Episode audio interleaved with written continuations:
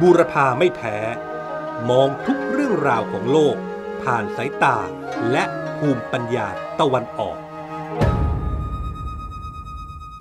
Da Mingde, whose name can be read as Xie Mingde in Chinese, is a Vietnamese student studying in China. He came to China on a Chinese government scholarship and currently is a third year undergraduate student at Beijing Foreign Studies University, majoring in translation between Chinese and Vietnamese. สวัสดีครับท่านผู้ฟังยินดีต้อนรับเข้าสู่พอดแคสต์บุรพาไม่แพ้ในตอนที่ 57 นะครับดำเนินรายการโดยผมบริษลิมทองกุล และผมสุประชัยวุฒิชูวงครับ เวียดนามเป็นประเทศที่ถูกจับตามองมาตลอดนะครับว่าจะเป็นคู่แข่งรายสำคัญของประเทศไทย เพราะว่าเวียดนามมีอัตราการเจริญเติบโตทางเศรษฐกิจที่สูงมาก โดยในรอบ 10 ปีที่ผ่านมา เศรษฐกิจเวียดนามขยายตัวเฉลี่ยปีละ 5.8%โดยเฉพาะในปี 2565 เวียดนามมีอัตราการเจริญเติบโตทางเศรษฐกิจสูงถึง 8.02%เป็นสถิติที่สูงที่สุดในรอบ 25 ปี ขณะที่ประเทศไทยของเรานั้นมีอัตราการเจริญเติบโตทางเศรษฐกิจในปี 2566 อยู่ที่ 1.8%เท่านั้นครับ สาเหตุที่ทำให้เศรษฐกิจของเวียดนามเติบโตได้สูงก็เพราะว่าเวียดนามมีความได้เปรียบในเรื่องของค่าแรงที่ไม่สูงมากนักนะครับ มีประชากรหนุ่มสาวที่เป็นวัยทำงานจำนวนมาก และที่สำคัญก็คือในช่วงหลายปีที่ผ่านมานี้ มีธุรกิจต่างชาติจำนวนมากเข้าไปลงทุนในเวียดนามครับ สาเหตุที่ธุรกิจต่างชาติเข้าไปลงทุนในเวียดนามนั้น ก็เนื่องมาจากความขัดแย้งทางภูมิรัฐศาสตร์ระหว่างสหรัฐกับจีนทำให้ธุรกิจข้ามชาติจำนวนมาก ย้ายฐานการผลิตออกจากประเทศจีน หรือว่าตั้งฐานการผลิตสำรองในเวียดนาม เพื่อลดผลกระทบจากมาตรการความบาตรที่ชาติตะวันตกใช้กับประเทศจีนครับ การเจริญเติบโตอย่างรวดเร็วของเวียดนามยังทำให้บรรดาปัญญาชนชาวเวียดนาม ที่ได้รับการศึกษาในต่างประเทศ เลือกที่จะเดินทางกลับไปยังบ้านเกิดของตัวเอง เพราะว่ามีโอกาสในการทำงานที่ดีกว่า และก็สร้างธุรกิจของตัวเองได้ด้วยนะครับ บัณฑิตและปัญญาชนชาวเวียดนามในต่างแดนเหล่านี้ มีจำนวนไม่น้อยที่จบการศึกษาจากมหาวิทยาลัยชั้นนำอย่างเช่นมหาวิทยาลัยออกซฟอร์ดฮาร์วาร์ด MIT แล้วก็เคมบริดจ์เป็นต้นนะครับ โดยประกอบวิชาชีพที่กำลังเป็นที่ต้องการของตลาดแรงงานอย่างมาก เช่น อาชีพวิศวกร นักวิทยาศาสตร์ หรือโปรแกรมเมอร์ครับ แรงงานที่มีฝีมือเหล่านี้จะเป็นกำลังสำคัญในการผลักดันให้เวียดนามมีความก้าวหน้า แล้วก็เจริญเติบโตรวดเร็วมากยิ่งขึ้นครับพอดแคสต์บุรพาไม่แพ้ในวันนี้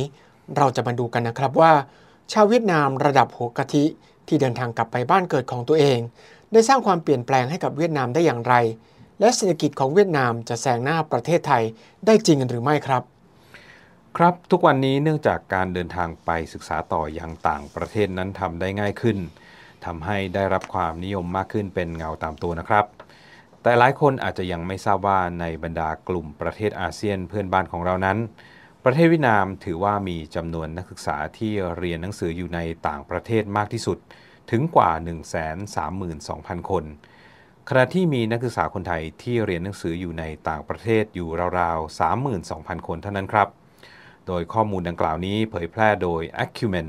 บริษัทที่ปรึกษาด้านการศึกษาต่อในต่างประเทศ ซึ่งมีสำนักงานใหญ่อยู่ที่เมืองนิวเดลีประเทศอินเดียนะครับ เมื่อไปดูในอดีตนะครับ นักศึกษาชาวเวียดนามนิยมไปศึกษาต่อในประเทศที่เป็นอดีตสมาชิกสหภาพโซเวียต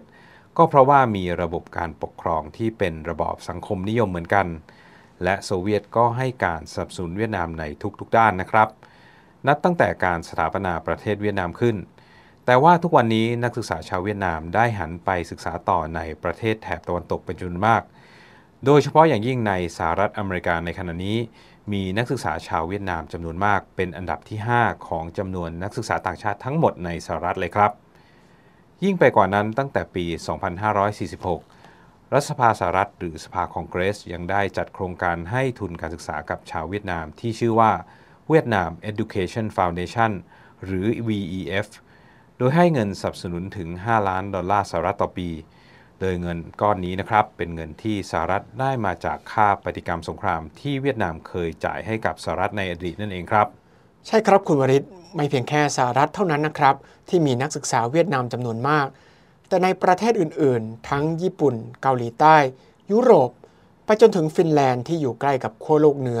ก็มีนักศึกษาชาวเวียดนามเป็นสัดส่วนที่มากที่สุดในบรรดานักศึกษาต่างชาติเช่นเดียวกันครับ สาเหตุที่ชาวเวียดนามไปเรียนต่อที่ต่างประเทศเป็นจำนวนมากนั้น นอกจากเรื่องของทุนการศึกษาอย่างที่ได้บอกไปแล้ว ก็ยังเป็นเพราะว่าการศึกษาในเวียดนามยังไม่มีมาตรฐาน มุ่งสอนโดยใช้ความจำเป็นหลัก และยังมีเรื่องของการช่อชนในแวดวงการศึกษาด้วยนะครับ นี่อาจจะเป็นสาเหตุที่ทำให้ไม่มีมหาวิทยาลัยในเวียดนาม ติดอันดับมหาวิทยาลัยชั้นนำของโลกเลย ดังนั้นชาวเวียดนามส่วนใหญ่จึงขวนขวายที่จะไปเรียนต่อในต่างประเทศกันครับ ครับคุณสุภชัยเมื่อเกือบ 20 ปีที่แล้วนะครับ ตอนผมไปเรียนต่อที่กรุงปักกิ่ง ก็มีเพื่อนชาวเวียดนามจำนวนไม่น้อยเหมือนกันนะครับเรียกได้ว่านักศึกษาต่างชาติชาวเวียดนามในจีนนั้นมีจำนวนมากเป็นอันดับต้นๆ โดยเป็นรองก็เพียงแค่นักศึกษาต่างชาติจากประเทศเกาหลีใต้เท่านั้นครับ สำหรับบัณฑิตชาวเวียดนามที่ได้รับการศึกษาในต่างประเทศ แล้วก็เดินทางกลับมาบ้านเกิดของตัวเอง สามารถนำความรู้มาประกอบวิชาชีพ แล้วก็ประสบความสำเร็จในการสร้างธุรกิจใหม่ ๆ ในเวียดนาม โดยเฉพาะสตาร์ทอัพด้านเทคโนโลยีอย่างเช่น p a l a x y บริษัทสตาร์ทอัพด้าน Machine Learning แล้วก็ VNG บริษัทยูนิคอ n เจ้าของแอปแชท s a l o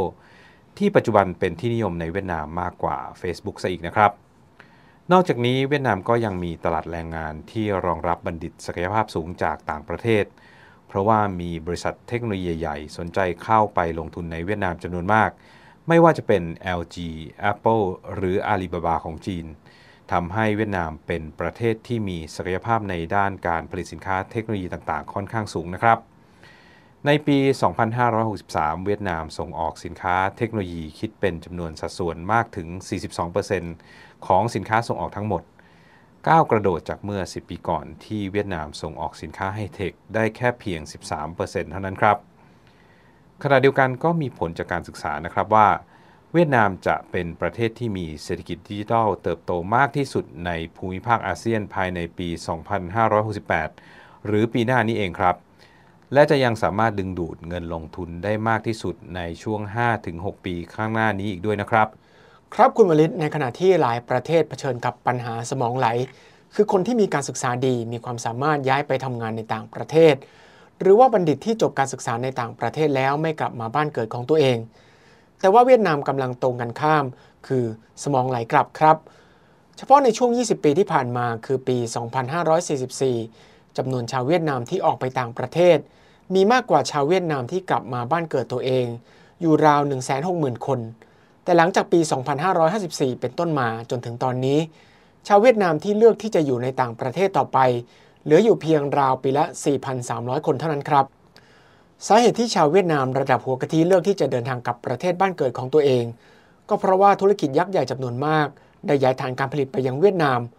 ผมจะยกตัวอย่าง 10 บริษัทระดับโลกที่ตั้งฐานการผลิตในประเทศเวียดนามนะครับ ได้แก่ Foxconn บริษัทจากไต้หวันที่เป็นตัวแทนผู้ผลิตสินค้าอิเล็กทรอนิกส์ชั้นนำ ให้กับแบรนด์ทั่วโลก เช่น Apple, Sony, Dell, Xiaomi นอกจากนี้ก็มี Nike, Intel, Lego, Sharp, Samsung, Adidas, LG, Canon, IKEA บริษัทเหล่านี้นะครับมีฐานการผลิตในเวียดนามมากถึง 50-100%ในสินค้าบางประเภท นอกจากนี้นะครับ บริษัทต่างชาติจะตั้งฐานการผลิตในเวียดนาม เพื่อทดแทนฐานการผลิตในประเทศจีนแล้ว ยังมีบริษัทที่ย้ายฐานการผลิตจากในประเทศไทยไปยังเวียดนามด้วยนะครับ ยกตัวอย่างเช่น Panasonic ที่ปิดโรงงาน และก็ศูนย์วิจัยและพัฒนาในประเทศไทย ตั้งแต่เดือนมีนาคม 2564 โดยย้ายไปตั้งที่ประเทศเวียดนามแทน นี่ก็แสดงให้เห็นว่าประเทศไทยที่เคยเป็นฐานการผลิตที่สำคัญของญี่ปุ่นมากว่า 30 ปีกำลังเผชิญหน้ากับคู่แข่งที่สำคัญมากนะครับ ไม่เพียงแต่ญี่ปุ่นเท่านั้นนะครับ ประเทศผู้ลงทุนรายใหญ่ของเวียดนามอีกประเทศหนึ่งก็คือเกาหลีใต้ครับ ที่ธุรกิจยักษ์ใหญ่ที่เรียกว่าแชโบล้วนแล้วแต่มีการตั้งฐานการลงทุน แล้วก็ฐานการผลิตในเวียดนามทั้งหมดแล้ว ไม่ว่าจะเป็นซัมซุงฮุนได LG ลอตเต้โดยเฉพาะซัมซุงได้เพิ่มการลงทุนมูลค่ากว่า 30,000 ล้านบาท เพื่อใช้เวียดนามเป็นฐานสำคัญที่สุดสำหรับการผลิตเซมิคอนดักเตอร์ครับ ครับถ้าเกาหลีเป็นเบอร์หนึ่งในการลงทุนที่เวียดนาม ญี่ปุ่นก็เป็นนักลงทุนอันดับที่ 2 ครับ ญี่ปุ่นให้ความสำคัญกับเวียดนามมาก เห็นได้จากการที่สมเด็จพระจักรพรรดิและสมเด็จพระจักรพรรดินีของญี่ปุ่นได้เสด็จพระราชดำเนินเยือนเวียดนามเมื่อเดือนพฤศจิกายนปีที่แล้ว ส่วนในระดับรัฐบาลตั้งแต่สมัยของอดีตนายกรัฐมนตรีชินโซอาเบะรัฐบาลญี่ปุ่นได้มีการจัดตั้งกองทุน เพื่ออุดหนุนการย้ายฐานการผลิตของบริษัทญี่ปุ่น โดยเวียดนามก็เป็นตัวเลือกอันดับต้นๆครับ ความใกล้ชิดระหว่างญี่ปุ่นกับเวียดนาม ยังเห็นได้จากการที่ญี่ปุ่นเชิญเวียดนาม ให้ร่วมการประชุมกลุ่มประเทศอุตสาหกรรมชั้นนำหรือ G7 ที่เมืองฮิโรชิมาเมื่อปีที่แล้ว ในฐานะแขกรับเชิญพิเศษของเจ้าภาพ ผมเคยคุยกับผู้เชี่ยวชาญด้านธุรกิจญี่ปุ่นนะครับ ซึ่งได้เตือนว่าประเทศไทยต้องตระหนักว่าอาจจะสูญเสียฐานการลงทุนของญี่ปุ่น เพราะว่าลักษณะเฉพาะของธุรกิจญี่ปุ่นนั้น เมื่อจะไปลงทุนที่ไหน ก็จะไปกันเป็นหมู่คณะ เช่นเมื่อ 30 ปีก่อนนั้น พอบริษัทญี่ปุ่นไม่กี่แห่งเริ่มมาตั้งฐานการผลิตในประเทศไทยได้ไม่นาน บริษัทอื่นๆ ก็จะพากันตามมาอย่างมากมาย และในตอนนี้ถ้าบริษัทญี่ปุ่นย้ายฐานจากประเทศไทย ก็จะไม่ใช่แค่ไม่กี่บริษัท แต่จะทยอยกันย้ายออกจากประเทศไทยไป เมื่อฐานการผลิตในที่ใหม่พร้อมแล้วครับ ครับถ้าเปรียบเทียบประเทศเวียดนามกับประเทศไทยแล้ว ประชากรของเวียดนามมีมากถึง 94.5 ล้านคน มากกว่าประชากรของไทยที่มีราวๆ 67 ล้านคน นอกจากนี้ประชากรของเวียดนามส่วนใหญ่ก็ยังเป็นคนหนุ่มคนสาว ขณะที่สภาพสังคมของไทยนั้นเริ่มจะเข้าสู่ยุคของสังคมผู้สูงอายุแล้วนะครับ เมื่อมามองเรื่องของค่าจ้างขั้นต่ำในเวียดนามก็จะพบว่ามีการปรับขึ้นมาเรื่อยๆ ขณะนี้ในเมืองใหญ่ ๆ มีค่าแรงอยู่ที่ราววันละ 270 บาท ซึ่งก็ยังถือว่าถูกกว่าประเทศไทยนะครับ และถ้ายิ่งเปรียบเทียบกับประเทศต่างๆ ในภูมิภาคอื่นๆแล้ว ค่าแรงในเวียดนามก็จะยิ่งถูกลงอีกครับ ข้อได้เปรียบอีกเรื่องหนึ่งที่นักลงทุนพูดถึงกันมากก็คือ เวียดนามมีความตกลงการค้าเสรีกับต่างประเทศรวมแล้ว 16 ฉบับ ที่ครอบคลุมถึงการค้ากับประเทศและเขตเศรษฐกิจใหญ่ๆทั่วโลก โดยเฉพาะข้อตกลงการค้าเสรีกับสหภาพยุโรป และข้อตกลงหุ้นส่วนทางการค้าภาคพื้นเอเชียแปซิฟิกหรือ CPTPP ซึ่งไทยยังไม่ได้เข้าเป็นสมาชิกนะครับ ครับคุณวลิตผมคิดว่าเวียดนามเองก็ได้ศึกษาตัวอย่างของประเทศไทย ที่เป็นฐานการผลิตของญี่ปุ่นและประเทศอื่น ๆ มาหลายปี แต่ขณะนี้ประเทศไทยกำลังติดกับดักรายได้ปานกลาง เพราะว่าเราได้แค่รับจ้างผลิต แต่ไม่สามารถพัฒนานวัตกรรมของตัวเองได้ เวียดนามจึงได้ออกแบบนโยบายส่งเสริมการลงทุน ที่ไม่ได้แค่การลดภาษีเท่านั้นนะครับ แต่ว่าสนับสนุนให้มีการตั้งศูนย์วิจัยและพัฒนา และให้บริษัทต่างชาติกับเวียดนาม ร่วมกันพัฒนาเทคโนโลยี ซึ่งบรรดานักศึกษาเวียดนามที่กลับจากต่างประเทศ ที่เราเล่าไปในช่วงต้นรายการ ก็จะเป็นบุคลากรสำคัญ ในการร่วมมือสร้างนวัตกรรมกับต่างประเทศครับ ครับถึงแม้ว่าเวียดนามจะถูกมองว่าเป็นดาวรุ่งของอาเซียน แต่ผู้เชี่ยวชาญก็ชี้ว่าเวียดนามยังมีจุดอ่อนอีกหลายประการเช่นเดียวกันนะครับ ยกตัวอย่างเช่น ทักษะการผลิตของคนงานชาวเวียดนามในปัจจุบันนั้น ยังถือว่าด้อยกว่าคนจีนและก็คนไทยครับ ปัญหาต่อมาก็คืออุตสาหกรรมเสื้อผ้าของเวียดนามยังคงต้องพึ่งพาวัตถุดิบจากต่างชาติเป็นส่วนใหญ่ โดยเฉพาะจากประเทศจีนครับ การจะตัดห่วงโซ่อุปทานออกจากประเทศจีน จึงยังคงเป็นเรื่องที่เป็นไปไม่ได้นะครับนอกจากนี้การขยายตัวอย่างรวดเร็วของการลงทุนในเวียดนาม ก็จะทำให้โครงสร้างพื้นฐานหลาย ๆ อย่าง รองรับได้ไม่ทันครับ ยกตัวอย่างเช่นในหลายพื้นที่ในเวียดนามยังประสบปัญหาไฟฟ้าดับ ไฟฟ้าตก ส่วนระบบขนส่งและก็โลจิสติกในเวียดนามนั้น ก็ยังไม่สามารถแข่งขันได้กับประเทศไทยนะครับ ใช่ครับคุณวริศเรื่องเหล่านี้เกิดขึ้นก็เพราะว่าอุตสาหกรรมและการลงทุนของเวียดนามขยายตัวอย่างรวดเร็วมาก สถานการณ์เช่นนี้ก็เคยเกิดกับประเทศไทยเมื่อ 20-30 ปีก่อน และเราก็ค่อยๆพัฒนาโครงสร้างพื้นฐาน และระบบต่างๆ ขึ้นมารองรับ นักธุรกิจจำนวนมากยอมรับนะครับว่า ณ วันนี้ ศักยภาพของประเทศไทยและคนไทยโดยรวมยังก้าวหน้ากว่าเวียดนาม แต่เราต้องไม่ลืมนะครับว่า เทคโนโลยีจะทำให้การเปลี่ยนแปลงโครงสร้างต่างๆ นั้น ไม่ต้องใช้เวลา 20-30 ปี เหมือนกับที่ประเทศไทยเราเคยเป็น ในฝ่ามิงจริง นายกรัฐมนตรีเวียดนามได้กล่าวไว้ในเวที World Economic Forum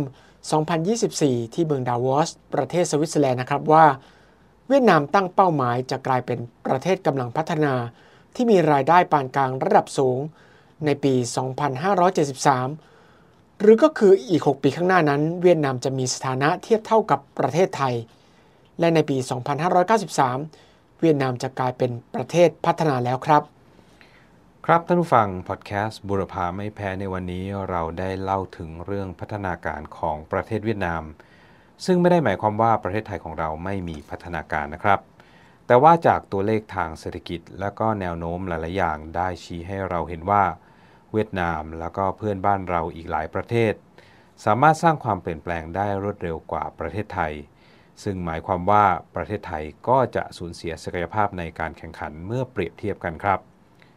นี่เองเป็นโจทย์สำคัญที่รัฐบาลไทย ภาคเอกชน แล้วก็หน่วยงานด้านการศึกษาของไทยเรา